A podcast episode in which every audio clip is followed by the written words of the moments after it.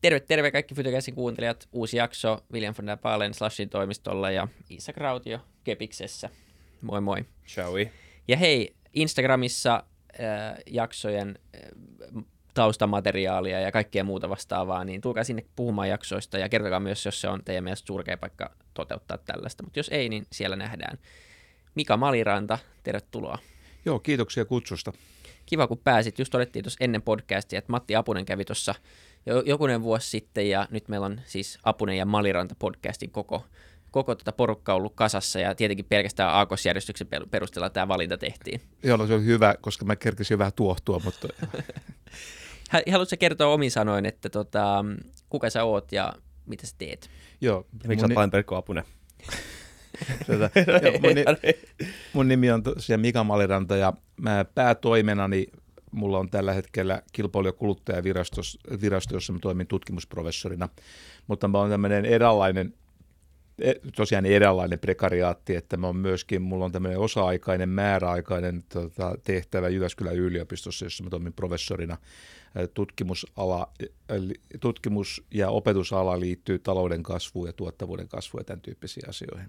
Ja tämä, mulla on ollut tämä kuvio itse asiassa aika kauankin, että mulla on nyt kolmas viisivuotiskausi Jyväskylässä meneillään. Just niin. Ja onko se niin, että sä ollut Etlassa ää, myös olit ennen, ennen näitä? Joo, kaksi vuotta sitten mä siirry, tota, siirryin kilpailu- ja kuluttajavirastoon, ja sitä ennen mä olin jo ollut Etlassa yhdellä mittaustavalla neljännesvuosisadan, toisella mittaustavalla sitä jonkun verran lyhyemmän ajan, että äh, äh, mä ollut sitten vähän kierrellyt muissakin paikoissa välillä, mutta mulla oli aika pitkään olin ollut Etlassa tutkimusjohtajana. Kun me kerran tota, muistissa, kun me tehtiin Bengt Holmströmin kanssa jakso Etlassa, ja mä luulen, että sut mainittiin jossain mailissa, missä Bengt oli kysynyt jotain, että saatiin lainata sulta huonetta, ei nyt sulta, mutta sä annoit luvan. Niin mä muistan, muistan jo siitä ajoista, tota, että on törmännyt sun nimeen, niin me ollaan käyty siis Etlassa joskus monta vuotta sitten. Okei, okay, joo. Se on, jos nopeasti, kauniisti pyytää, niin kyllä huonetta voi antaa vähäksi aikaa lainaksi. niin, hyvä. Mutta sitten onneksi et kysynyt, että ke, ke, mitä varten, niin saatiin se, saatiin se Joo, siitä, siitä ei ole ainakaan muistijälkeä mulle. Mä oletin, että se on joku ei, ei, ei laiton toimi, mihin se tarvitsee sitä. Just näin. Joo, mutta äh, ei sovittu mitään niin supertarkkaa otsikkoa. Mm. Mietittiin sun taustan takia, että tietenkin puhutaan, puhutaan taloudesta äh, ja, ja talous on, on mielenkiintoisessa vaiheessa äh, ollut jonkun aikaa. Tässä aina mielenkiintoista, mutta varsinkin nyt viimeiset 12-15 kuukautta tapahtunut aika paljon, tapahtunut aika paljon uusia asioita, mitkä ainakin paperilla tuntuu, että, että me pelataan nytten uutta peliä. Meillä on jonkin sortin koe käynnissä, josta kukaan ei oikein tiedä, että mihin se johtaa. Ää, ja, mm. ja sitten nyt on tämmöinen niin tietynlainen elvytysruletti käynnissä ja, ja katsotaan, että kuka, kuka pystyy elvyttämään eniten ja nopeimmiten. Ainakin niin kuin jos katsoo, mitä tapahtuu Jenkeissä ja näin, niin mm. mitä tästä niin kuin tällä hetkellä oikein pitäisi ajatella? Mä voisin ehkä pikkasen vielä ottaa taaksepäin, että Suomessa oli takana tämä aika poikkeuksellinen tuottavuuskuoppa, joka aika, aika iso osa, ehkä noin puolet, ehkä vähän alle puolet, liittyy Nokian ja sen, sen ympärillä olevan klusterin ikään kuin rapautumiseen ja suoranaiseen tuhoutumiseen. Sen, sen lisäksi meillä on ollut mu- muitakin toimialoja, jotka ovat ikään kuin elinkaaressa ollut siinä vaiheessa, että on niin sanottu uudistumisen paikka. Ja, ja näitä, näitä, näitä sattui, samaan aikaan, ja sitten siihen vielä kaiken tämän päälle tuli sitten finanssikriisi ja tämä globaali puoli. Että se, tämä, tämä kombinaatio oli se, joka iski Suomen niin kuin, vähän niin kuin polvilleen. Ja se oli ihan poikkeuksessa, se oli myöskin paitsi syvä, niin se oli myöskin pitkä se kuoppa. Ja ähm, voidaan ehkä vielä puhua vähän siitä, jos, mitä kaikkea siihen liittyy. Mutta sitten sanotaan, että äh, siinä niin kuin alkoi indikaattorit on paljon, mutta jotkut indikaattorit ainakin mun tulkinnan mukaan alkoi olla sellaista, että alettiin jo sieltä meidän ongelmista niin lähteä nousuun. Ja ikä, et, tota, meillä oli muita maita, kilpailumaita ja heikompaa ollut se kehitys jo pitkään, mutta ikään kuin ne viimeiset havainnot näytti siltä, että nyt alkaa, alkaa niin kuin nousta ja sitten, sitten taas lävähti tämä korona.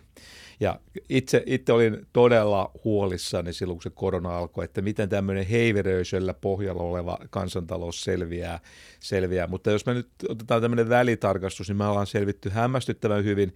Sanotaan vielä kolmas edä on vielä niin kuin pelaamatta, että on Suomi menettänyt tota, jatkopaikan tota, selkeämmälläkin johtotilanteella kolmannessa erässä. Mutta kuitenkin kaiken kaikkiaan, jos viime vuoden takaisin pelaa, niin kaikki todella hyvältä näyttää. Meillä ei ole ollut vielä konkurssiaaltoa, meidän työllisyys ei ole romahtanut lähellekään niin paljon, mitä niin kuin uskaliaimmat tuhonennustajat vuosi sitten ennusti. Mutta että mit, ää, mitä nyt tässä tapahtuu, niin se on monella tavalla kiinnostava Mielestäni varmaan tämä, meillä on jakson verran aikaa pohtia, mitä, mitä ongelmia tästä on niin kuin aiheutunut, paitsi nyt tällä lyhyellä aikavälillä, mutta ehkä, ehkä ennen kaikkea pitkällä aikavälillä.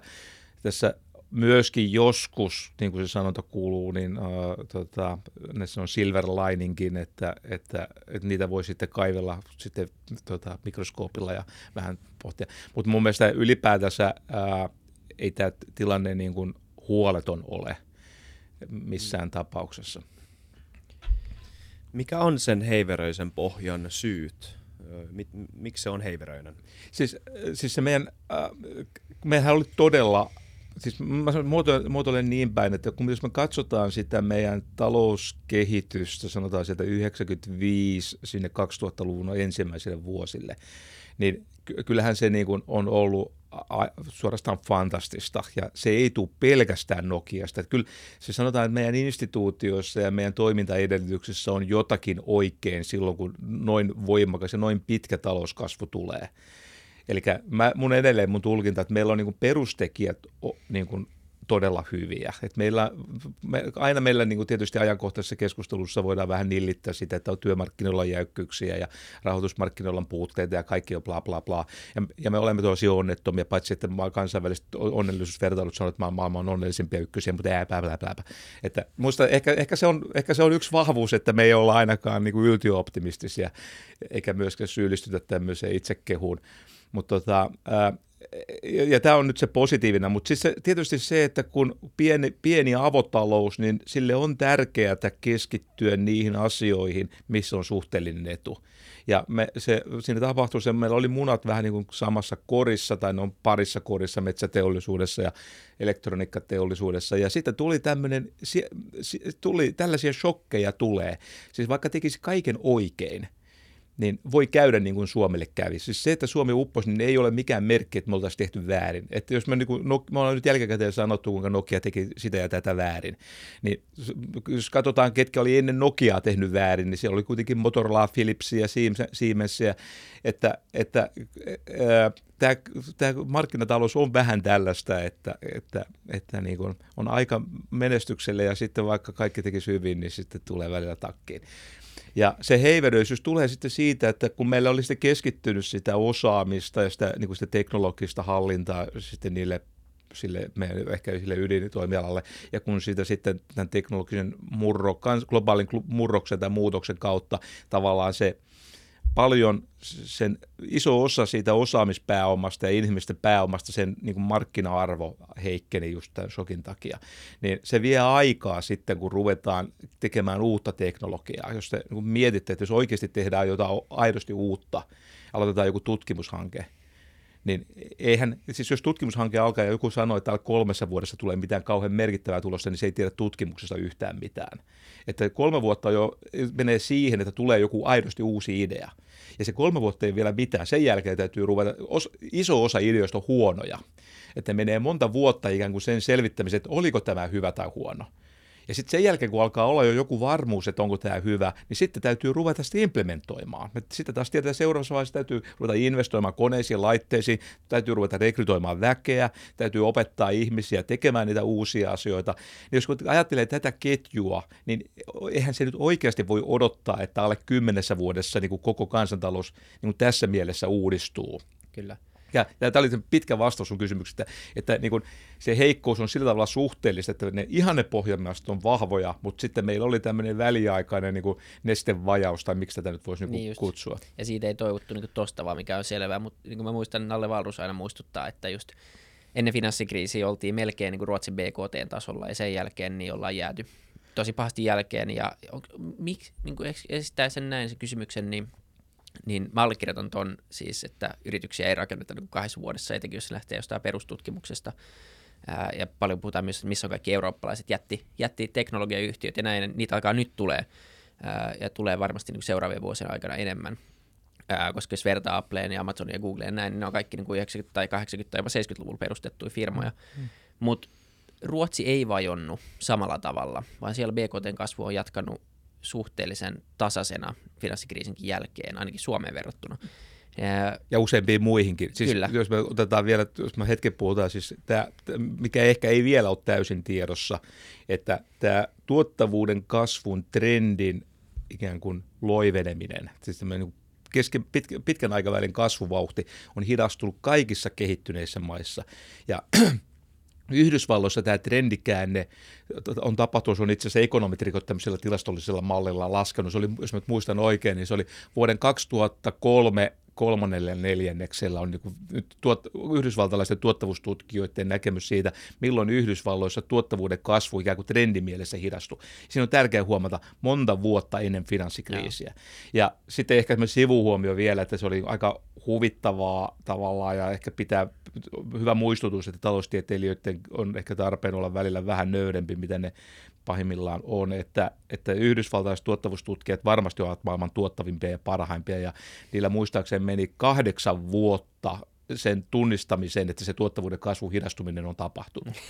Wow. Se, se kertoo vain, se on vaikea kysymys, mutta ja, ja, ja, ja nyt tämä on pitkä vastaus siihen Ruotsiin, että, että Ruotsi on kyllä sitten taas siinä joukossa taas poikkeus toiseen suuntaan, että se, että me verrataan nyt Ruotsia it, itseemme, niin siinä on me ollaan laitettu niin rima todella korkealle. Mutta se on kuitenkin samaan aikaan Pohjoismaa ja, ja niin kuin monella tapaa aika samanlainen maa Suomen, niin se on tietenkin, niin kuin, ja se on meidän naapuri, niin, niin se on niin kuin tavallaan helppo tehdä. Ja sit usein niin kuin tehdään tämmöisiä niin kuin argumentteja tai väitteitä just, että no, että niillä on oma valuutta, se on ollut yksi osa syy, niillä on joustamat työmarkkinat, niillä on enemmän maahanmuuttoa.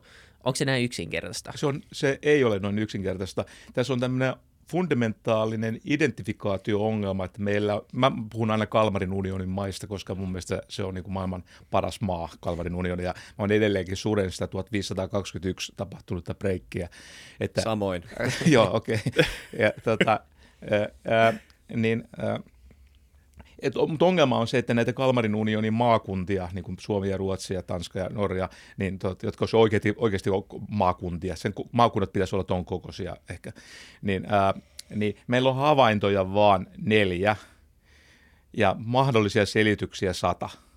Niin me kertoo, että eihän me, niin kuin, eihän me tätä niin tälle pelkällä empiirisellä niin ratkaista. Ja mä voin ehkä vielä, sitä, vielä vähän taustottaa, että kyllä on totta, ja se on itse asiassa hämmästyttävä, kuinka samanlaisia nämä on. Mä pidin kerran OECDssä tämmöisen tunnin esityksen, jossa mä näytin, että Pohjoismaat ovat omanlaisia, niin kuin omanlainen joukko.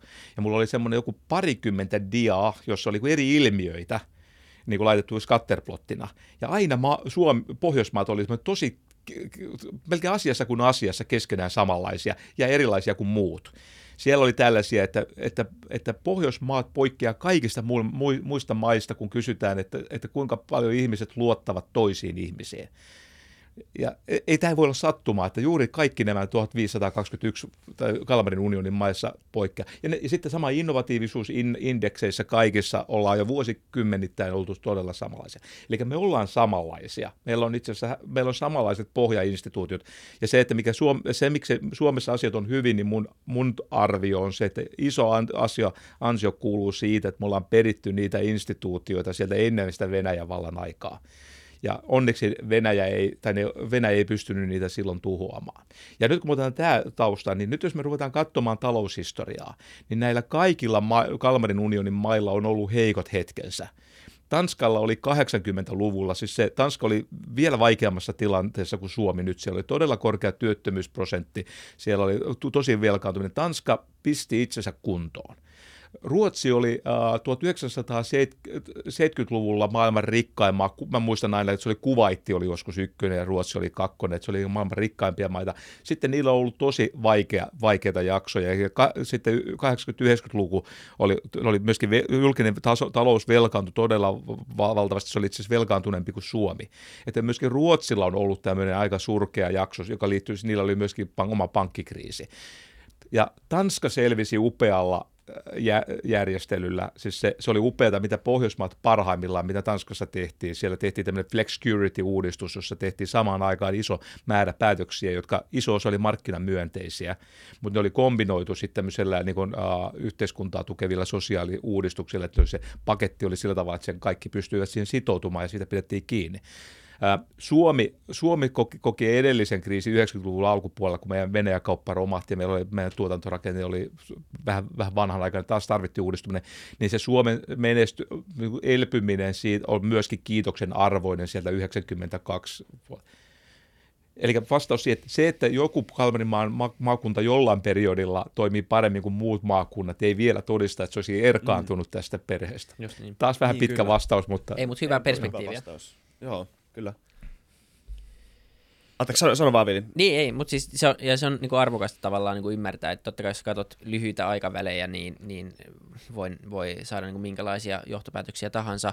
Jo kymmenen vuotta on niin kuin, ei ole edes vielä kovin pitkä. Ei, Et koska ei. Just kun jos miettii tavallaan tätä uudistumista ja niin kuin tavallaan, mistä tuossa aikaisemmin puhuttiin, että silloin kun mennään ihan niin kuin fundamentaaleihin asioihin, niin on aikaa vieviä. Kyllä. Mutta sitten samaan aikaan niin kuin tietenkin meillä on ollut nytten finanssikriisistä lähtien niin, niin vaikeampi jakso Suomen taloudessa. Ää, meillä on nyt korona päällä, tapahtuu paljon elvytystä, meillä on tiettyjä näitä rakenneongelmia, ää, ei niin kuin ehkä ratkaista, niin, niin mistä pitäisi olla nyt huolissaan? Onko riskinä, että tämä ajanjakso saattaa muuttua Suomessa pahemmaksi ja pidemmäksi, jos on, me ei tehdä oikeita valintoja nyt. On, ei, ei, vaikka nyt tämä meidän historia on niin luottamusta herättävää, just kun mä nyt puhuin, että tuossa aika pitkäsanaisestikin, että, niin, niin äh, ehkä se yksi vahvuus, tämä nyt on spekulatiivista, mutta ehkä tämmöisessä ohjelmassa, kun tätä ei nyt minnekään julkaisuun tätä tieteellisen julkaisua tarjoamassa, niin äh, arkikokemuksen mukaan, että aina sellaiset ihmiset, jotka on vähän pessimistiä ja vähän huolissaan, niin ne niin kuin sitten ja vähän silleen, että ei tämä nyt ehkä onnistu, niin se on ehkä parempi asenne sitten kuitenkin tota, niin kuin sitten selvitä. Että tavallaan, että siinä vaiheessa, jos Suomessa ei oltaisi huolissaan, ja Suomessahan ollaan huolissaan julkisen talouden rakenteellista alijäämästä, ja se, että ollaan huolissaan, niin mun mielestä on kaikkein positiivisin asia. Niin kyllä. E, että se, ja se niin kuin mun mielestä siinä on laaja hyväksyntä, että tämä julkisen talouden rakenteellinen alijäämä täytyy ottaa tosissaan se on niin välttämätön, mutta ei riittävä ehto sen ratkaisemiseen. Tai se on lähes välttämätön. Ja Onko se... se... Anteeksi, joo, joo sori, mä en... Joo, tässä tämä väivä. Ei, kun mä, mä otan ihan väli, että Suomi voi olla vähän samantyyppisessä tilanteessa kuin silloin Tanska 80-luvulla, että tarvitaan tämmöisiä aika voimakkaita reformeja, joissa on tätä tarjontalähtöisyyttä vahvistetaan ja ehkä myöskin työmarkkinainstituutioissa voi olla keskimä, keskisuuren säädön paikka. paikka. Mutta on aina, täytyy ajatella aina kokonaisuuksia. Tota, mä en tiedä, onko olemassa mitään semmoista ykselitteistä tota, ö, aikarajaa sille, että milloin pitää alkaa tekemään jotain, mutta kuitenkin jonkunnäköinen raja on varmasti tulossa vastaan. Ö, niin onko se julkisen keskustelun tota, tila ja sen rat, se ratkaisuhakuisuus niin kuin rytmissä sen niin kuin aikarajan lähenemisen kanssa sun mielestä? Ollaanko ajoissa vai myöhässä? Nämä rakenteelliset alijäämät, niiden perustahan on aina se, että ollaan todella niin kuin se pitkä aikaväli ratkaisee. Siis se, tavallaan se tavallaan paradoksi on se, että se, että mitä me tehdään yhtenä tai kahtena tai kolmena vuotena, sillä ei oikeastaan mitään väliä siinä isossa kuvassa, koska kyllä globaalit pääomamarkkinat toimii. Me ei olla, velka, me ei olla niin kuin lähimainkaan sellaisessa tilanteessa, kun me oltiin Kreikka tai jotkut näistä maista oli, tai Suomi 90-luvulla, kun globaalit pää, pääomamarkkinat ei vielä ollut niin toimivia kuin ne nyt on. Mutta se ehkä se kaikkein, se huoli, että pystytäänkö tekemään sellaisia päätöksiä, jotka kestää sitä useita vuosien ajan, niin se on nyt se oike, oikeastaan se kysymy, kysymys kuin se, että, että, että aloitetaanko nyt niin kuin alijäämän tuota, vähentäminen seuraavana vai sitä seuraavana vuonna. Mutta se on nyt sillä tavalla aika tärkeää, että se signaali, että, että jos ei pystytä tekemään nyt päätöksiä siitä, mitä ihan kohta tehdään, niin on se huono merkki siitä, siitä, siitä, siitä, siitä ikään kuin uudistumiskyvystä ja halusta. Niin on, se signaali tietenkin liiketoimintaympäristöstä ja, Juuri, ja investointihalukkuudesta. Niin kuin, mutta mä oon tota jonkun verran miettinyt, että näitä asioita lähestytään aika paljon nimenomaan niin kuin leikkausten kautta ja ikään kuin, sit, niin kuin rakenteellisten uudistusten kautta. Ja se, se on varmasti niin kuin näin se pitää mennä, mutta sitten taas niin kuin toinen vaihtoehto, mitä sitä voisi lähestyä, on se, että, että miettii, niin kuin, että mistä voi hakea kasvua. Mistä voidaan niin kuin, luoda isompi kakku. Ää, eli mitkä on ne teknologiat, missä Suomi voisi olla maailman johtava 5-10 vuoden sisällä, ja pitäisikö niihin investoida. Ja nyt meillä on niin ilmastorahastoja ja tämmöistä tulossa osittain, mutta Mut tota, ja tietenkin nämä ei poissulle toisiaan, mutta tuntuu, että se keskustelu aika paljon keskittyy nimenomaan niin kuin leikkauksiin, missä me paikataan tietyt verovajeet, nyt niin kuin sähkö, sä, äh, liikenne sähköistyy, meillä tulee puolentoista miljardin verovaje, ää, ja, ja meillä on muutenkin jo aika korkea verotusaste verrattuna moneen maahan, niin, niin tavallaan aika vähän puuttuu, se, niin kuin aika vähän on semmoista keskustelua ainakin politiikassa siitä mun mielestä, mä ehkä seuraan huonosti, että missä me voitaisiin olla maailmanjohtavia, ja mihin meidän kannattaisi enemmän investoida ja luoda sitä, koska kyllähän se sieltä kuitenkin sitten samalla tavalla kuin Nokia veti meidän taloutta, niin, niin sieltä voisi tulla ne uudet ajurit, jotka sitten myös samalla tavalla ehkä vähentää sitä tarvetta tehdä näitä muita niin kuin leikkauksia. Samaan aikaan tietenkin pitää tehdä niitä rakenteellisia uudistuksia. Mutta... Kaksi huomiota. Ensiksi se, kun puhutaan rakenteellisesta alijäämästä, niin se perustuu laskelmaan, jos on ajatus niistä tulevista kuluista ja oletus tai ajatus siitä, mikä se talouskasvu on. Ja se on nyt ikään kuin paras arvio, mikä se talouskasvu on. Jos se talouskasvu, eli tavallaan siellä on sisällä se ajatus, ja. että se talouskasvu on tärkeä. Jos se toteutunut talouskasvu olisi heikompaa, kun se näissä laskelmissa on, niin sitten meidän ongelmat ovat vielä suurempia. Ja sitten taas toisaalta on kysymys se, että jos, on, jos meidän talouskasvu pystytään pysyvästi, siis tällä, niin kun nyt puhutaan siis 10-20 vuoden aikana parantamaan, niin sitten tämä meidän julkisen talouden alin, rakenteellinen alijäämä olisi vähemmän ongelma. No ei, ei tietysti taloustieteilijät, jotka tutkii talouskasvua, niin, ää, niin totta kai me mielellään haluttaisiin ratkaista tämä talouskasvu, mutta et siitä nyt on aika paljon nyt vuosikymmeniä tehty taloustutkimusta, talou, taloustieteellistä tutkimusta, että millä tekijöillä talouskasvua voidaan kiihdyttää. Ja jos nyt ihan, re, re, ihan viime vuosina alkanut tulla sellaista nöyryyttä, että aina kun ollaan keksitty joku resepti, niin sitten alkaa tulla vastaesimerkkiä. Ei, ei, jos otan ihan esimerkin, ei, jos joku olisi tarjonnut mulle, esittänyt, että tuollaisella Kiinan tavalla voidaan niin kuin kasvaa noinkin pitkään kuin Kiina on kasvanut, en olisi uskonut jos joku toinen ekonomisti on uskonut, niin hyvä, good for him, mutta tota, hö, tai hö, mutta tota, e, e, et kyllä tässä niin nöyryyspaikka ja nöyryyden paikka, mutta kyllä sitten joitakin asioita on varmoja, että kyllähän niin talouskasvusta kannetaan huolta, me tiedetään suurin piirtein, mitkä on ainakin ei ratkaisevia, mutta hyödyllisiä, suorastaan välttämättöjä elementtejä. Tämä T&K-panostuksen määrä on hyvä, mutta on yksi esimerkki. E, jos sä katsot ihan tämmöistä scatterplottia, missä on laitettu eri maiden T&K-panostukset ja tuotta, tuottavuuden taso, niin siinä on tosiaan voimakas positiivinen korrelaatio siinä alkupäässä mutta siinä jossain kahden ja puolen prosentin kohdalla se sitten menee sellaiseksi pistejoukkohajaksi, että sanotaan, että että semmoinen ensimmäinen viesti tämmöistä ihan kuvailevista kuvioista on, että ei tämä T&K-määrä ole jonkun rajan jälkeen mikään tämmöinen automaattinen ratkaisu. Et varsinkin sen, sitten kun ruvetaan lisäämään isompi, niin sitten alkaa olla aika paljon tärkeämpää se, se ikään kuin sen panostuksen laatu.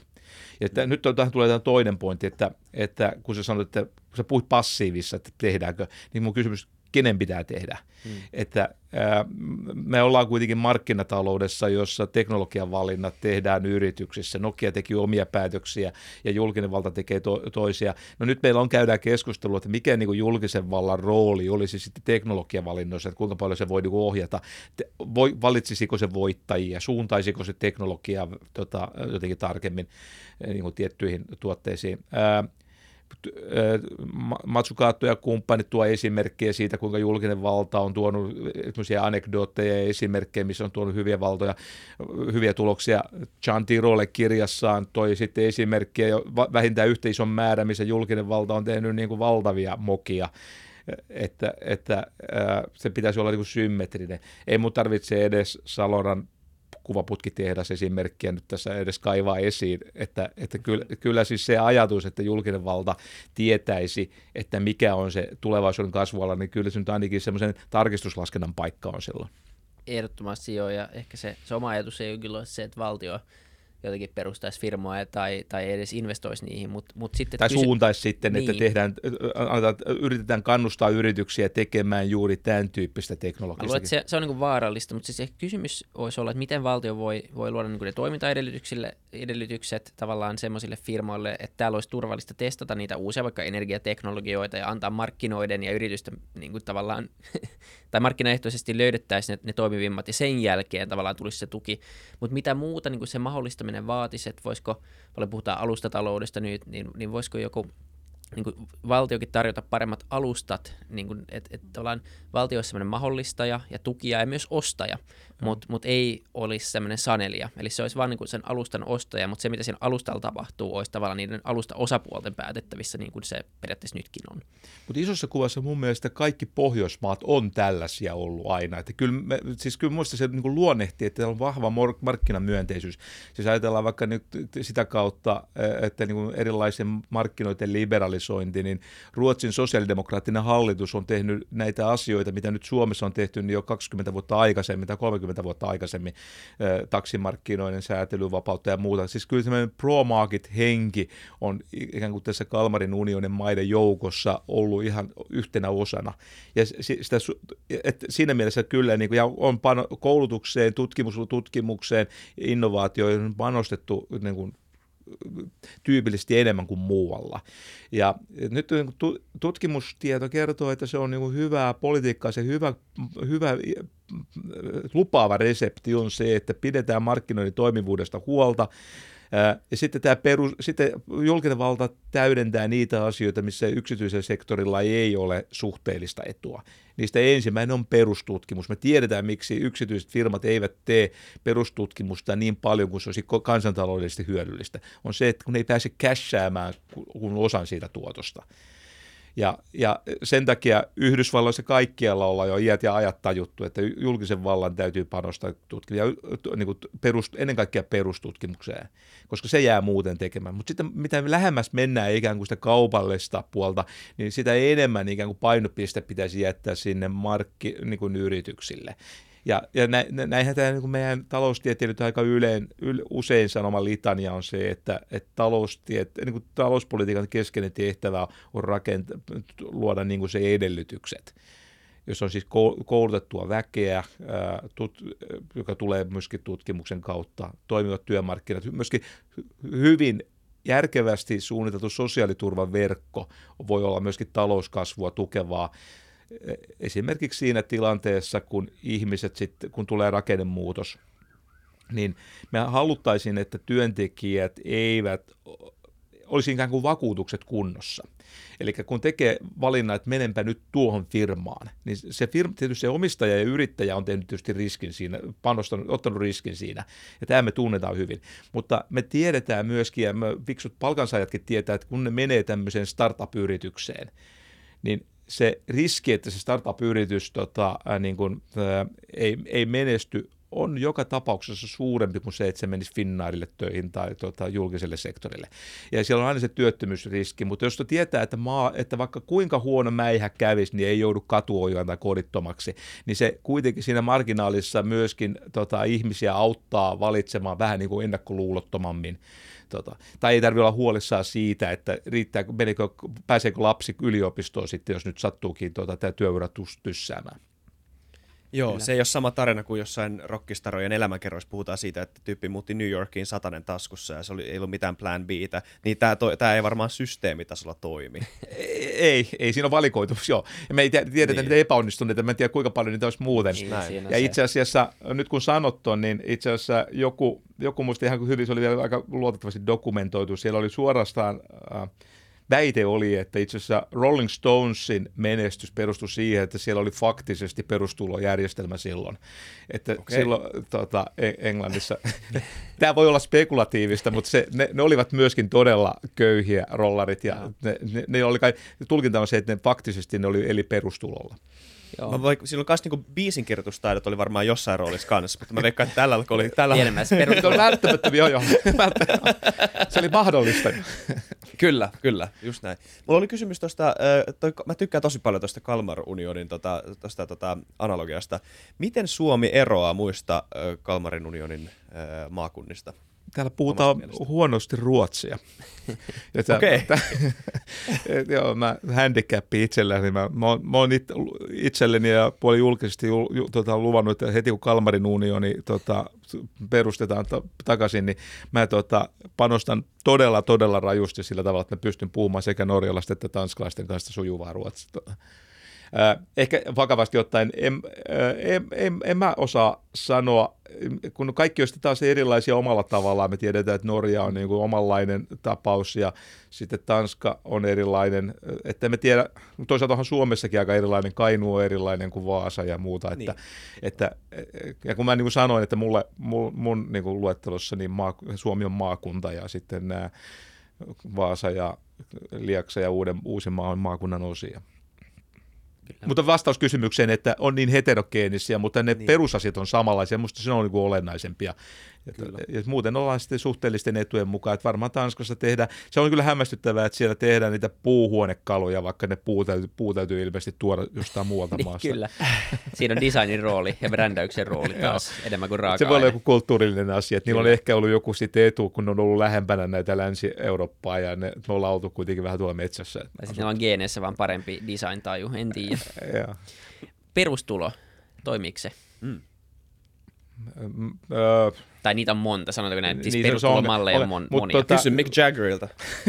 ja, no, jo, sehän oli muuten konkurssikypsä se tota, Englanti tota, 70-luvulla, että sehän joutui jo, minkä, minkä minkä pankin haltuun se nyt joutukaan. Että sehän, se oli faktisesti konkurssissa jo, että, että jos me vielä ikään kuin tätä, tätä 60-luvun tota, Englantia mietitään, niin ää, perustulossa on vähän se ongelma niin kuin perusrakenteena, että ää, se niille, jotka ovat avun tarpeessa, se on niille aina liian vähän.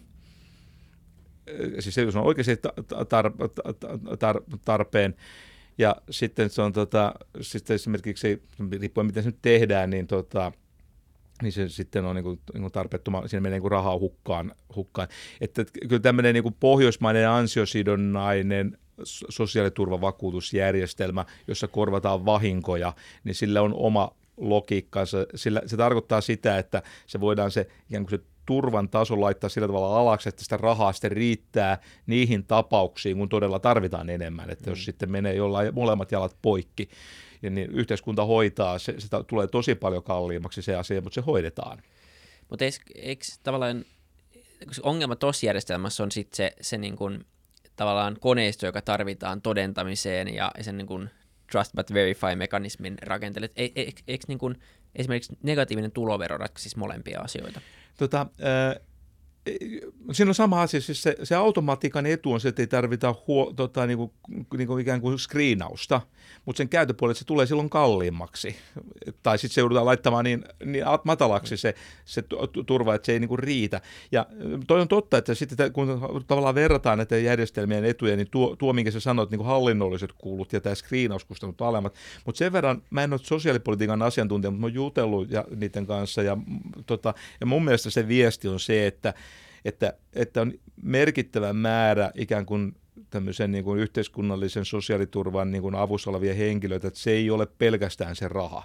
Ja itse asiassa tota, sanotaan, että, että se olisi itse vastuutonta niille henkilöille vaan lähettää se raha sinne tilille, vaan että tämä aktivointi, tämä patistelu, mikä tässä järjestelmässä on, se on myöskin osa, tätä, vaikka siinä on tätä valvontaa, mutta se on myöskin parhaimmillaan myöskin osa tätä ongelman hoitoa, että potkitaan sitä ihmistä sieltä huoneesta, että, että se, se on, niin kuin, se on pahimmillaan laimin niin kuin heitteille jättöä. Joo. Toi, toi on mun mielestä hyvä pointti, kun siihen liittyy syrjäytyneisyyteen, esimerkiksi syrjäytymiseen liittyy tosi useasti päihteet. Ää, ja, ja tietenkin, jos sä oot päihderiippuvainen ja syrjäytynyt, niin, niin tietenkin ehkä, ehkä sun niin elämänhallintataidot semmoisessa niin tilanteessa ei ole ihan huippuluokkaa, niin ehkä se niin pelkkä raha nimenomaan ei riitä. Et, et sit se on se, se... Musta, se, musta sen perustulun ehkä, ehkä se merkittävi, toinen, se on tullut, ensiksi tulee tosi kalliiksi, Joo. Ja sitten toinen, että siinä on sitten se tosiaan tätä julkiset palvelut, niin julkisten palvelujen kannalta, että jos täytyisi niin kysyä, että kummasta leikataan, niin kuin tuorista tulonsiirroista vai julkisista palveluista, no pirun yksityiskohdissa, Kyllä. mutta julkisissa palveluissa on kuitenkin aika merkittäviä etuja siinä mielessä, että silloin se kohdentuu se ikään kuin se resurssi tota, sellaisiin kohtiin, missä se on ikään kuin kaikkein ta, niin kuin hyö, hy, hyödyllisintä.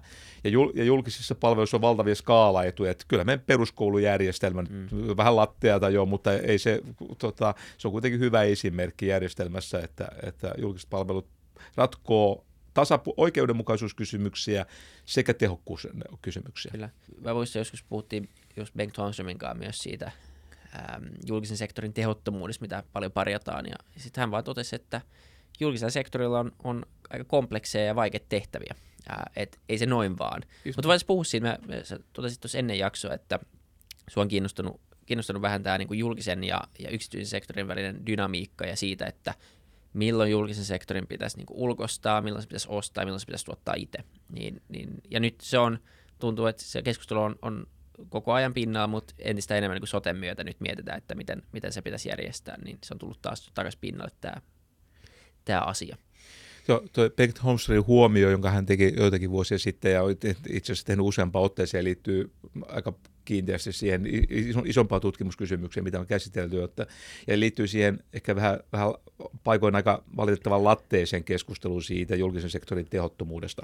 Ja se ensimmäinen tärkeä huomio on se, että me kaikissa yhteiskunnassa on päädytty siihen, että me tarvitaan tiettyjä julkisia palveluja meillä oli, lähtökohta oli se, että oli palkka-armeija ja sitten siirryttiin kansallisarmeijoihin, että julkinen valta otti ikään kuin tota, sekä järjestämis- että tuotantovastuun tota, maanpuolustuksesta. Ja ja, ja yleinen kehitys on myöskin niin, että kun maa vaurastuu, niin kansalaisten ää, ikään kuin kysyntä erilaisille julkisille palveluille kasvaa. Siis se, että julkiset, julkinen valta kasvaa vaurastuissa maissa, niin se on ihan ymmärrettävää siitä näkökulmasta, että me mietitään, että kun sen jälkeen kun perustarpeet on, kun on ruokaa tota, riittävästi ja suojaa, niin sitten alkaa niin kuin kysyntä kasvaa palveluja. Ja sitten julkinen sektori on tehokkaampi kuin yksityinen tietyissä asioissa.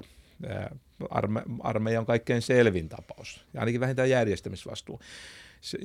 Sitten äh, Yhdysvalloissa käyty kova keskustelua äh, esimerkiksi, esimerkiksi äh, niin kuin vanki, vankilalaitoksen ylläpitossa, että pitäisikö niin kuin yksity, käyttää yksityisiä vankiloita vai järjestää itse. Ja nyt tota, Holmströmin kollega, joka sai myöskin Nobelin, oli tehnyt tämän kuuluisan tutkimuksen. Se oli teoreettinen, niin kuin teo, teoreettinen niin kuin analyysi, mutta siinä oli vähän empiiristä niin kuin analyysiä, niin siellä niin kuin tavallaan eriteltiin sitä syitä, että miksi joissakin tilasteissa jul- kannattaa asia jättää paitsi julkisen vallan niin kuin järjestettäväksi, mutta myöskin tuottavaksi.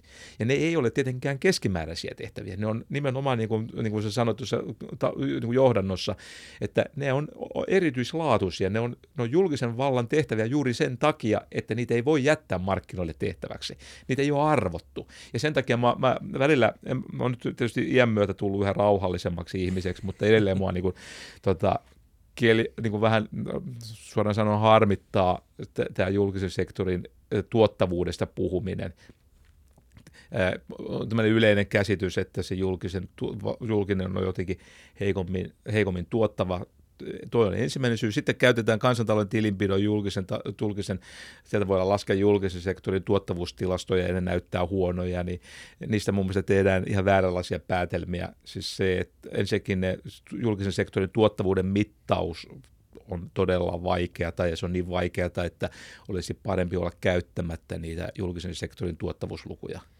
Niin ja he ei, voi, he ei voi, ehkä yksi iso asia myös, tai en tiedä onko sillä, mutta tuntuu, että he ei voi valita asiakkaitaan. Yritys se on yksi osa, niin se on, yksi, se on niin just se sama, siis fundamentaali on just, että joitakin asioita ei voi jättää markkinoille, ja just ne ei voi valita asiakkaita, niin kuin ne, ne voi valita vihollisen silloin, kun käydään, tota, puolustetaan maan rajoja, mutta, tota, ja vankiloissakin ne voi vähän valita niitä asiakkaita, mutta siinä on niin vähän eri perisäännöt kuin jäätelön valinnassa, jäätelökau, jä, jäätelön markkinoilla.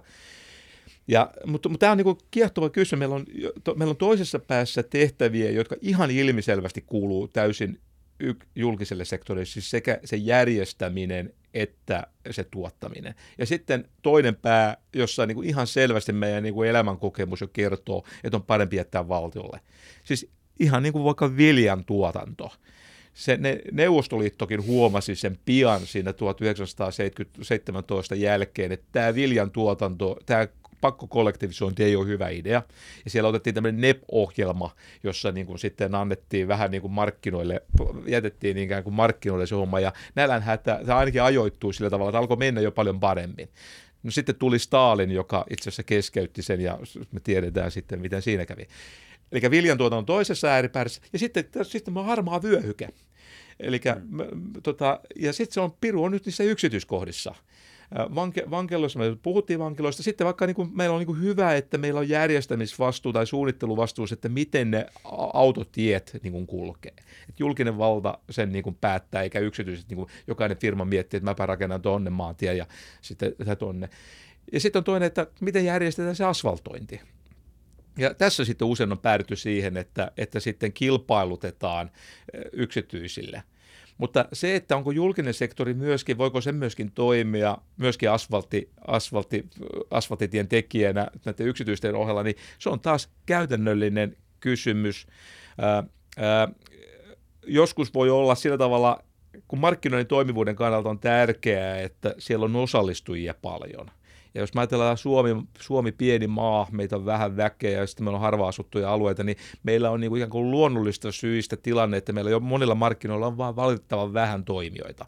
Niin ei ole täysin poissuljettua, että se, että julkinen valtakin tulee toimijaksi sinne, niin on parantaa tilannetta, mutta silloin on tosi tärkeää pitää huoli, että se kilpailu tapahtuu tasa, niin kuin, niin kuin tasaveroisesti.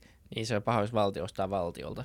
Valtio ostaa valtiolta, se on just se, se, on just se ongelmapaikka. Se on kilpailu- ja kuluttajaviraston yksi tehtävä on niin kuin valvoa, että ei ole olemassa sellaisia rakenteita, jotka sitten ikään kuin vääristää kilpailua julkisen toimijan eduksi suhteessa yksityisiin, koska se näivettää sitten tietenkin sitä yksityistä puolta. Mutta vielä viimeinen asia, että minkä takia tämä on, tämä on yksi syy, miksi on niin ehkä joissakin tilanteissa hyvä, että on molempia. Ja toinen on sitten se, että kun julkisella vallalla on näitä eri tehtäviä, ja ne on joskus aika kompleksisia, niin on jos, jossakin tilanteessa on parempi, että se julkinen valta tuottaa sitten niitä välipanoksia. Ja kun me tiedetään, niinhän yksityiset firmatkin niin miettii, että miten ne hankkii ulkopuolelta, mitä ne tekee itse. Ja se, että tekee itse, siinä on tiettyjä etuja. Ei tarvitse niitä lakimiehiä niin paljon, ja eikä tarvitse tehdä pitkiä sopimuksia, joissa sovitaan, että miten toimitaan erilaisissa ongelmatilanteissa. Meillä on paljon asioita, joiden, joiden sopiminen on aika kallista. Ja jos me ajatellaan vaikka julkisen, julkisten äh, hankintojen ja julkisten kilpailutuksien kaikkia protokollia, niin siinä on kaikenlaisia kustannuksia, joka puoltaa sitä ajatusta, että tehdään in Ja so, terveydenhuoltosektori on ihan hyvä, että mä en tunne nyt toimialaa kovin tarkkaan, mutta on varmasti tärkeää, että, että niitä jotain labra-palveluja on ihan varmasti saatavilla ja niistä ei tarvitse niin kuin sitten aina kinata. Sitten jos tulee joku sotku, tulee joku korona tai joku tämmöinen, niin sitten pitää kaikki, kaikki lakimiehet, kaiken muun kiireen ohjelta, että me täytyy tehdä sopimukset uudestaan, että miten me tähän koronaan me ei oltu varauduttu, että miten me järjestetään meidän nämä, nämä siis sopiminen.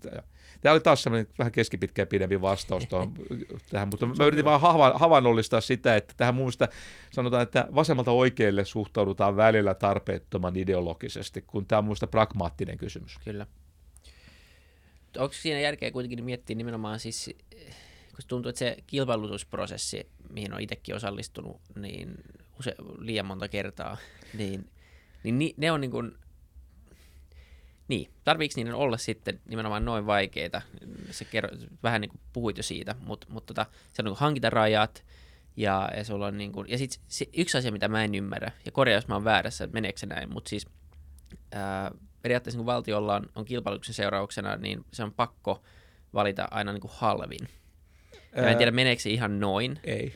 Mutta mut, tota, mut se menee usein, usein tuohon, tuohon suuntaan, mutta sen ei ole pakko mennä. Okei, okay, se ei ole niin lakivaatimus mennä, tai ei. Niin, että ei ole pakko valita halvin. Se, se on kokonaisedullinen, siis ja. hintahan on aina suhteellinen käyttö suhteessa siihen laatuun. Että on, niin. Ja vähimmäisehdot voidaan määritellä ja niin edelleen. Just niin. Joo. Se on, miten se kilpailutuksen säännöt on laitettu, usein se laitetaan niin, että se on sinne helpompi. Mutta on myös pisteytysjärjestelmä, että kuka saa niin parhaat pisteet. Siinä on hinta yksi komponentti, laatu on toinen komponentti. Just niin, joo. Ja tietenkin niin kuin tietyissä tarjouksissa varmaan se niin hinta, hinta korostuu, koska se on, voi olla tosi vaikea pisteyttää tiettyjä asioita ainakin etukäteen. Et, et, tota, Mutta joo. Tämä on just se problematiikka, se tavallaan liittyy siihen samaan siihen sopimuksen ongelmaan. Otetaan vielä tausta, että me tietysti veronmaksajina halutaan, että nämä virkamiehet tai nämä julkisen vallan toimijat, ne käyttää meidän rahaa säästeliästi, niin kuin sillä tavalla mahdollisimman tehokkaasti. Ja me, jotkut meistä ei saa välttämättä aina luota, että, että jos me nyt annetaan niin kuin miltsi tota, virkamiehelle, että tee tarvittavat hankinnat sitten, että se nyt käyttää sen miltsin järkevästi. Ja sen takia meillä niin kuin julkisissa hankinnoissa on aika tiukkoja sääntöjä ja protokollia, joilla pyritään niin kuin varmistamaan, että, että ne tehdään asianmukaisesti. Ja sitten siellä on muun muassa tällaisia, että jos joku kilpailija, kilpailija on hävinnyt, niin se voi sitten valittaa markkinaoikeuteen. Tämä on niin kuin oikeusvaltioperiaatteita ja nämä, nämä on ihan ymmärrettäviä niin kuin vaatimuksia että me niin kuin halutaan pitää huoli, että, mutta tämän kääntöpuoli, että se maksaa. Siis tämä on niin taloustieteilijät on aina puhuu trade-offista. Ihan fine, mutta täytyy tiedostaa, kuinka kalliiksi tätä. Ja tämä, kalli, tämä, hinta ei ole pelkästään se, että siinä tarvii iso määrä virkamiehiä, jotka sitten suunnittelee sitten niitä, niitä kilpailutuksia, siinä menee aikaa ja viiveitä ja kaikenlaisia. Siihen kustannuksiin liittyy myöskin se, että, että tämä epävarmuus, ja kaikki tämä, nämä kustannukset johtaa siihen, että julkinen valta sitten kun haluaa tehdä asiat mahdollisimman hyvin, ja sitten tajuaa, että oikein kilpailutuksessa on näitä protokolla- tai transaktiokustannuksia, niin kuin me sanotaan, että sen takia olisi halvempi tehdä itse, koska sitten ei tarvitse aina neuvotella koska silloin voi käyttää työnantajan direktion tai omistajan oikeutta, koska silloin omistajalla on aina final say. Se vaan sanoi, että me nyt tilataan noita puita tuolta, tuolta, tuolta tilalta, että omistajana mä kannan tämän vastuun. Ja säästetään se, mutta siis on vaara, että tulee niin kuin korruptio tai muuta. Ja tämä on hieno, koska se kääntöpuoli on se, että mitä mutkikkaammaksi tämä valvonta näissä kilpailutuksissa tehdään, sitä suurempi tarve – ja intressi julkisella vallalla on tuottaa näitä itse, ja sen seurauksena taas sitten mitä useammin julkinen valta tuottaa itse eikä kilpailuta, niin silloin taas mahdollisesti negatiivinen vaikutus siihen markkinoiden toimivuuteen. Et, ja tämä, tämä on keskustelu, joka mun mielestä sanotaan, siinä on vielä keskusteltavaa. Kyllä. Mitkä on oleellisimmat kysymykset sun mielestä siinä keskustelussa tällä hetkellä? No tämä trade-offin tunnistaminen, se, että, että, että minkälaiset, mink, minkälaiset nämä kilpailutukset pitäisi olla?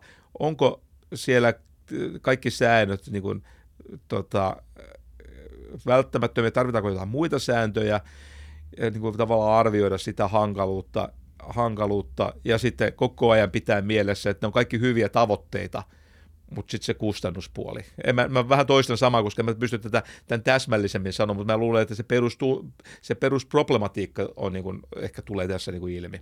Kyllä.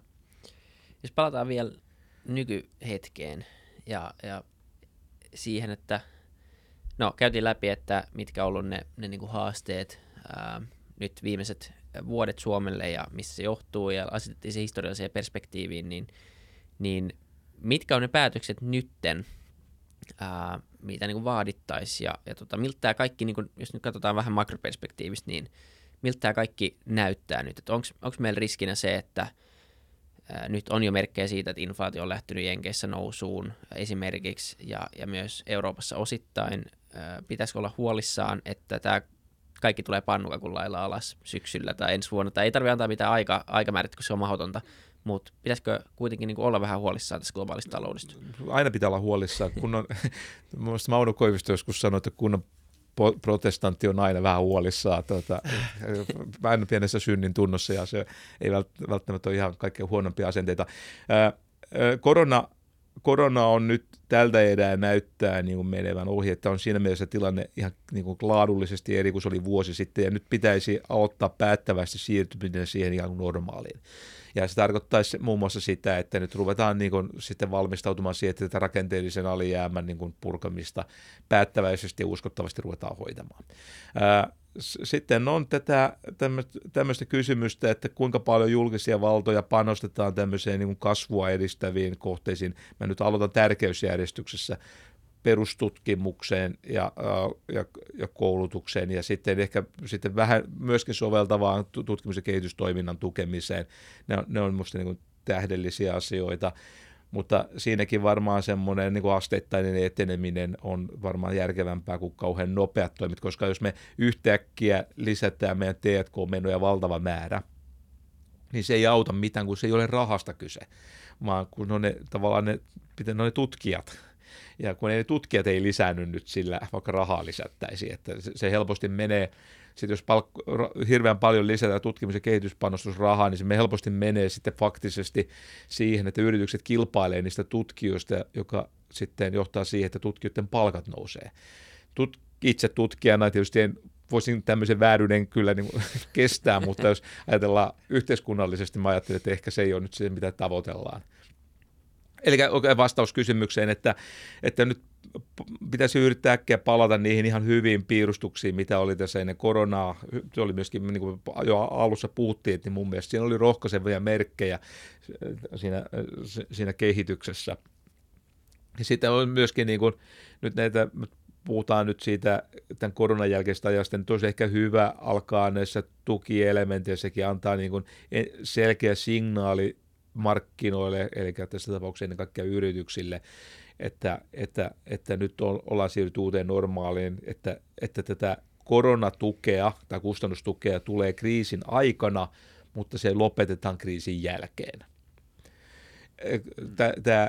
Nämä, on tullut täysin perusteltuja varsinkin silloin alussa nämä yritystuet, nämä kustannustuet ja tämän tyyppistä, millä on pyritty näitä koronaongelmia, mutta sanotaan niiden niin perustelu on heikentynyt koko ajan tässä, kun me ollaan nyt vältetty se, kor- se konkurssialto, niin kuin alussa puhuttiin, ja, ja tota, nyt ehkä sitten näissä näitä julkisen varojen käytössä en, nyt siirryttävä enemmän tähän uuden, uuden tuotantotoiminnan rakentamiseen, kun näiden nykyisten yritysten niin kuin hengissä pitämiseen, koska se pahin on jo ohi. Mikä oli, mikä oli tämä tota hyvä suunta, josta sä puhuit, joka oli alkanut vähän ennen koronaa, niin haluatko täsmäntää, että mitä sä meinaat? Mitä no, sä yhden, sillä? No yhden konkreettisen esimerkin. Tota, äh, päivitellään jatku, jatkuvasti tuolla äh, julkisu, Twitterissä ja somessa ja ehkä muillakin kanavilla sitä, kun näytetään sitä graafia, kuinka Suomessa T&K panostukset tota, on tullut kuin lehmän häntä sieltä vuodesta 2009 alas. Ja se, se kuvahan on sellainen, että jos haluaa niin kuin säikäyttää tai hätkäyttää ihmisiä, niin varmaan sitä haluaa käyttää. No, me tiedetään, mistä se johtuu. Se johtuu silloin, se, se alkaa ännällä ja siinä on viisi kirjainta siinä syyssä. Se on niin kuin tämmöinen niin kuin pienelle avotaloudelle usein käy, käy niin kuin puhuttiin. Ja kun me sitten katsotaan koko yrityssektorin T&K-panostus – otetaan sieltä yksi toimiala pois, se toimiala, missä on tämä NL alkava yritys, eli elektroniikkateollisuus, ja katsotaan, miten muualla T&K-panostukset on lisääntynyt, niin se on itse asiassa koko ajan kasvanut, itse asiassa hyvinkin sään, tasaisesti, ja itse asiassa aika voimakkaasti. Vähän siinä on suhdannevaihtelua, mutta kuitenkin trendi on hyvin selvä. Eli kun se yksi jalka nyt katkesi, niin siinä menee, niin se T&K-panostukset on koko ajan lisääntynyt toisilla toimialoilla, mutta se on asteittain, niin kuin se pitääkin olla. Ja, ja, ja ehkä yksi merkki minusta niin ollut, niin kuin, siellä on ollut valtava rakennemuutos tässä suomalaisessa tutkimus- ja kehityspanostuksen niin kuin toimialarakenteessa. Että se on nimenomaan ICT-palvelut, jossa T&K työ, panostus on niin kuin lisääntynyt. Ja tämä on niin kuin esimerkki tämmöisestä positiivisesta niin kuin signaalista, koska jos me mietitään ää, yksityisiä ICT ICT-palveluja, niin nehän tuottaa välipanoksia, joita käyttää monet toimialat. Jos siellä tehdään hyviä ohjelmistoja, järkeviä digitaalisia juttuja eri, eri firmojen paikallisten yrityksen tarpeisiin, ja ne on todella laadukkaita, niin se, aut, se lisää myöskin niitä, tavallaan sillä on positiivinen vaikutus myöskin muiden toimialojen tuottavuuden kasvuun. Tämä on ehkä, ja sitten meillä on yksityisissä palveluissa muutenkin ollut pöhinää, siinä mielessä, että siellä on ollut tämmöistä niin sanottua luovaa tuhoa, sitä oli ennen tätä koronaa, eli siellä samaan aikaan tuhoutui työpaikkoja ja syntyi uusia, eli se tuotantorakenne siellä ihan yritys- ja toimipaikkatasolla uusiutui kiivaampaan tahtiin kuin menneisyydessä, ja se oli kiiva, kiivaampaa kuin Yhdysvalloissa niin kuin olla. Et siellä on ollut T&Kta yksityisissä palveluissa ja siellä on ollut uudistumista. Nämä on just niitä kasvun tämmöisiä niin kuin alkumerkkejä. Ja mä olin jotenkin tosi luottavainen, että kun, tuo, tu, kun nyt ikään kuin kone on käynnissä, niin se, al, se alkaa olla liikkeelle 5-10 vuoden päästä, mutta piru korona tuli väliin. Niin, kyllä. Mutta sanoit, että et elvytys niin kun oli tarpeen ja, ja niin oli, ja, ja nyt niin kun, tavallaan tuntuu nimenomaan, että ehkä pahin on vältetty, talous, talous vetää tosi hyvin, katsoo teollisuusyrityksen tilauskantoja, niin, niin Suomessakin, niin se, se niin heijastuu tänne saakka. Niin onko tässä kuitenkin, niin kuin, tämähän on vähän uusi tilanne, harvemmin niin kuin tämmöisiä elvytysmiljardeja ää, ja, ja niin kuin biljoonia on pumpattu markkinoille ja nyt Jenkeissä puhutaan taas uusista paketeista ja muusta vastaavasta, niin siis riskinä, että nyt tulee vähän semmoinen vauhtisokeus ja nyt mennään, kun on lupa saatu ja hanat on auki ja sitten me niin kuin, mihin se niin johtaa? Kyllähän se niin pakko ihan niin sen, sillä pienellä taloustiedon määrällä, mitä itse on lukenut, niin se on pakko jossain vaiheessa johtaa inflaatioon. Joo. Ja, ja niin kuin, mutta että minkälaiseen inflaatioon ehkä se iso kysymys, eikä vaan se, että johtaako se siihen vai ei. Joo, jo, ensimmäinen osa on jo se, mistä aikaisemmin pitäisi antaa markkinoille selvä esi, tota, merkki, että piikki menee nyt kiinni. Mm kun tota, ju, ikään kuin juhla ohi. tai sitten juhlan käänteinen, tämä, tämä analogia ei nyt oikein toiminut tässä, mutta pointti tuli selväksi. Kyllä. Ja, tota, ja tämä on niin kuin tärkeä, että nyt, nyt, nyt loppuu niin kuin tämä niin kuin ylläpito. Ja, ja tämä tapahtuu niin kuin eri tasoilla, niin kuin, niin kuin, niin kuin, tota, ää, niin kuin sanoit. Ää, sitten se, tässä on nyt sopeutumista, tässä on nyt varmaan paljon patoutuneita ongelmia. Mä edelleen pelkään, että me, meillä on konkurssiaalto edessä. Meillä itse asiassa konkursseja ollut vähemmän kuin normaalisti, mutta siellä on, siellä on kun terveessä taloudessa koko ajan osa yrityksistä menee konkurssiin tai ajautuu vaikeuksia päättyy ja sitten uusia tulee tilalle – Tämä on niin kuin ihan normaali tulla. Sinne tulee vettä ja sieltä poistuu ja sitten siellä on joku taso.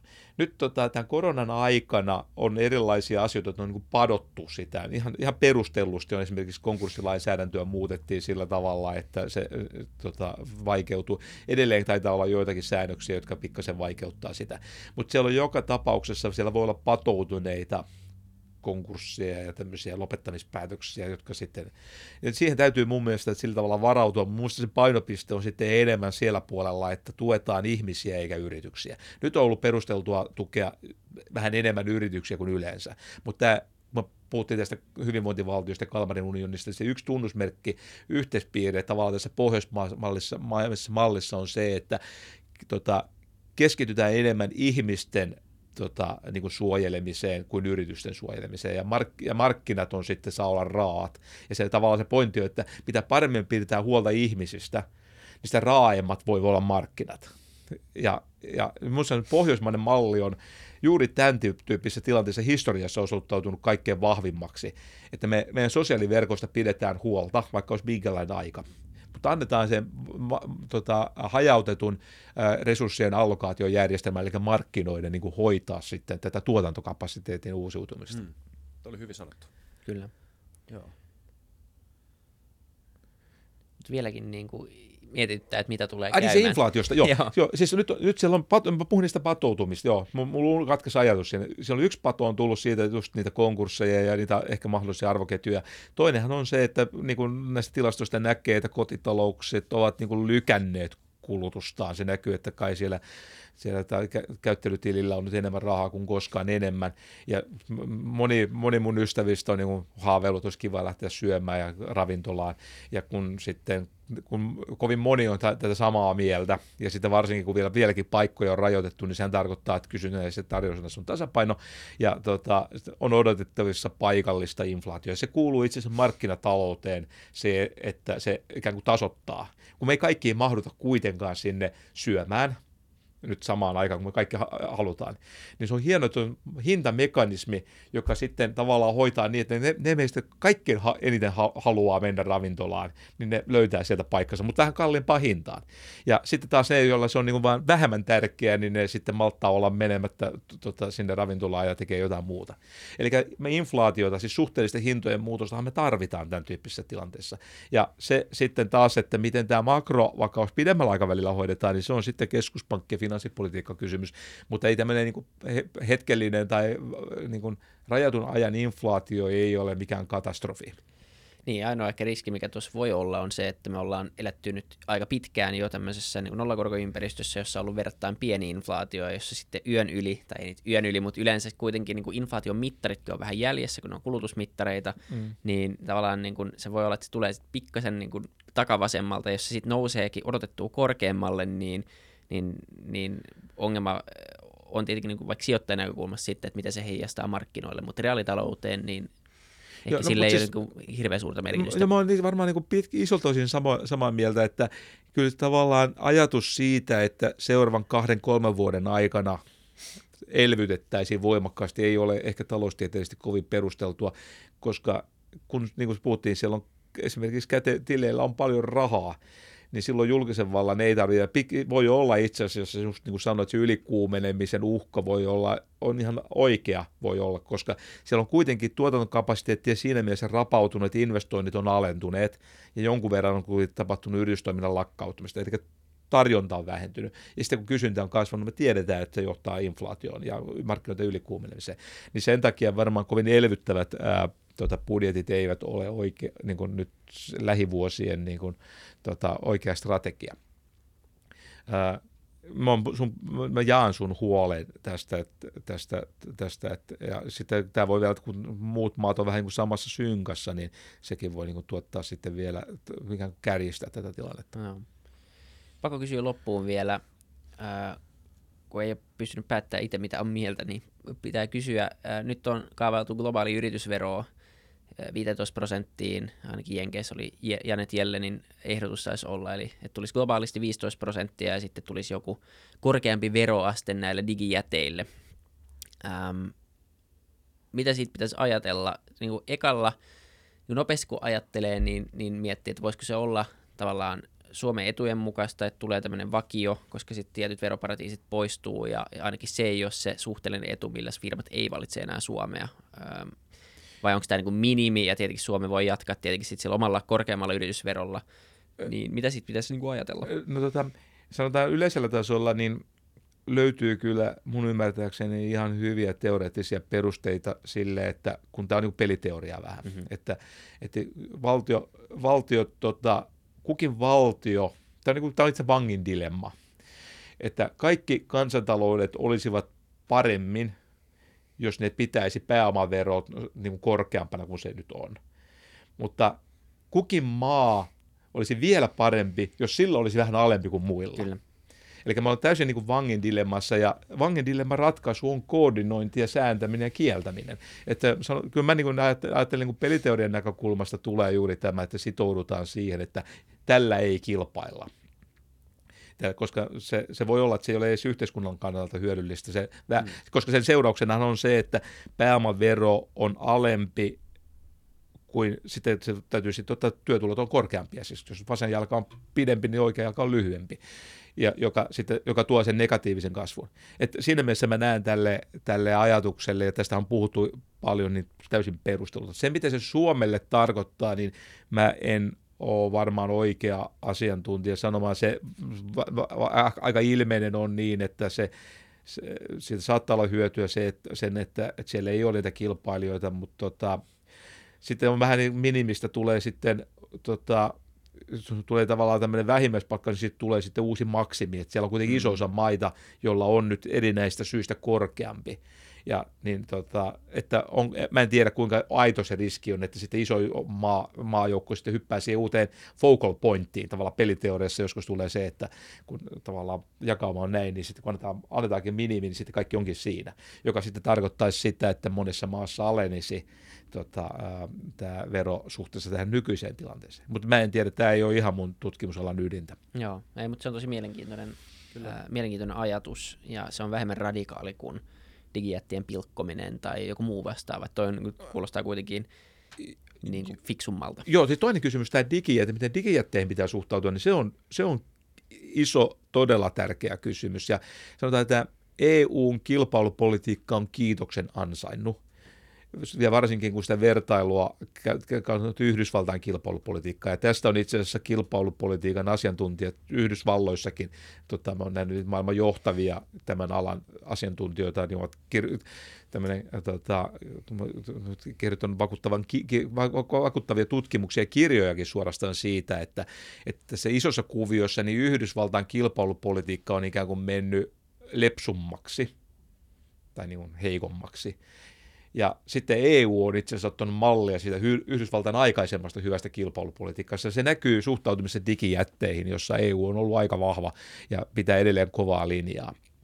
Ja se on niin kuin, sillä tavalla, niistä alkaa olla, niin ne, alkaa olla kasvava määrä näyttöä, että ne alkaa olla niin kuin markkinoiden uhka. Että nämä digijätithän tuottaa todella hyviä palveluita todella edullisesti, että se niin lyhyellä aikavälillä on tehnyt great, hienon homman. Mutta nyt niistä on tullut niin tärkeitä pelureita, että tässä on niin kuin vaara, vaara, että innovatiivisuus tästä eteenpäin heikkenee, tai itse asiassa on näyttöä jo siitä, että ne on jo osa tästä innovat- tuottavuuden kasvua. On väitetty ja esitetty todisteita, että osa tästä tuottavuuden kasvun hidastumisesta johtuu siitä, että nämä, nämä, nämä isot digijätit ovat jollain tavalla sementoineet tätä markkinaa. Osta, ostelee pois okay. tota, että sanotaan, että tämä on, tämä on, tämä on mun mielestä ihan, ihan viime vuosina niin kuin muuttunut. Siellä on itse asiassa tota, Paul Romer on sun muistaakseni hän julkisesti kääntänyt takkinsa tässä suhteessa. Että, Anteeksi, kuka on? Romer, tota, tota, nobelisti, tota, kirjoittanut siitä, että että, että, että hänen, su, hänen, hänen dig, suhtautuminen digijätteihin on hänellä, hänen, hänen kantansa on muuttunut sen, sen suhteen, että pitää suhtautua tiukemmin ja nähdä niin, että ne rajoittavat kilpailuja ja niitä täytyy, niitä täytyy suitseja, että ne eivät... Tota... Jännä. Joo. Joo, mutta tuossa on alettu puhua, ää, ja just kun ne on niin isoja, niin tuntuu, että kaikille, niin kuin melkein kaikille isoille yrityksille tulee semmoinen – stagnaation vaihe, vaikka se olisi kuinka innovatiivinen. Ei jotenkin niin kuin, ei muista sitä, että Microsoft on 50 vuotta vanha. Joo. Että ei se ole mikään startuppi, tai ei, ei se ole mikään ei, uusi yritys. Ei, ei. mutta se, mut sen, sen aseman markkinoilla, se vahva asema on uusi asia. Kyllä, ei kun nimenomaan. Joo, Joo. Ja se on niin se pelottavaa, että se tavallaan sit, jos joku pääsee määräävään markkina-asemaan, tämä on kilpailupolitiikan käsite, niin pääsee niin kuin, ikään kuin vaikuttamaan niihin pelisääntöihin, millä markkinoilla pelataan, niin se on aina huolestuttavaa. Jos ajattelet jotain aika ilmeistä urheiluanalogiaa, että mi, kuinka viihdyttäväksi se jääkiekko menisi sen jälkeen, että siellä olisi yksi joukkue, joka olisi niin vahva, että se saisi siis päättää, että millä tavalla pelataan. että voisi ostaa suorastaan tuomarit, niin se peli ei olisi kovin innovatiivista. Kyllä, nimenomaan. Hei, Tämä on ollut tosi mielenkiintoista ja vauhdikasta. Todella mielenkiintoinen jakso. Ja, Joo, kiitoksia. Kiitos tästä. O, o, tota, tosi hyviä kysymyksiä ja kiinnostavia keskustelua, että näistä oli ainakin kiva puhua. Joo, kiitos paljon. Ja kiitos kaikille katsojille ja kuuntelijoille. Palataan ensi jakson merkeistä taas asiaan. Moi moi. Stay safe, palataan.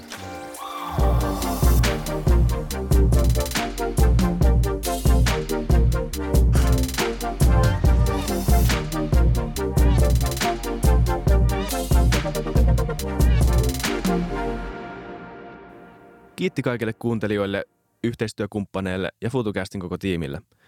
Isa Kraution ja William von der Baalinin lisäksi, Isa Kraution minä, tiimiin kuuluu tuotantovastaava Samuel Happonen ja media vastaava Tuumas Lundström. Ja kiitos Niko Noanalle tästä upeasta tunnaribiisistä, joka on mukana Lululandissa. Seuratkaa mitä somessa nimimerkillä FutuCast, millä tahansa podcast-alustalla ja niin ja saa arvostella. Mielellään. Thanks. Moi moi.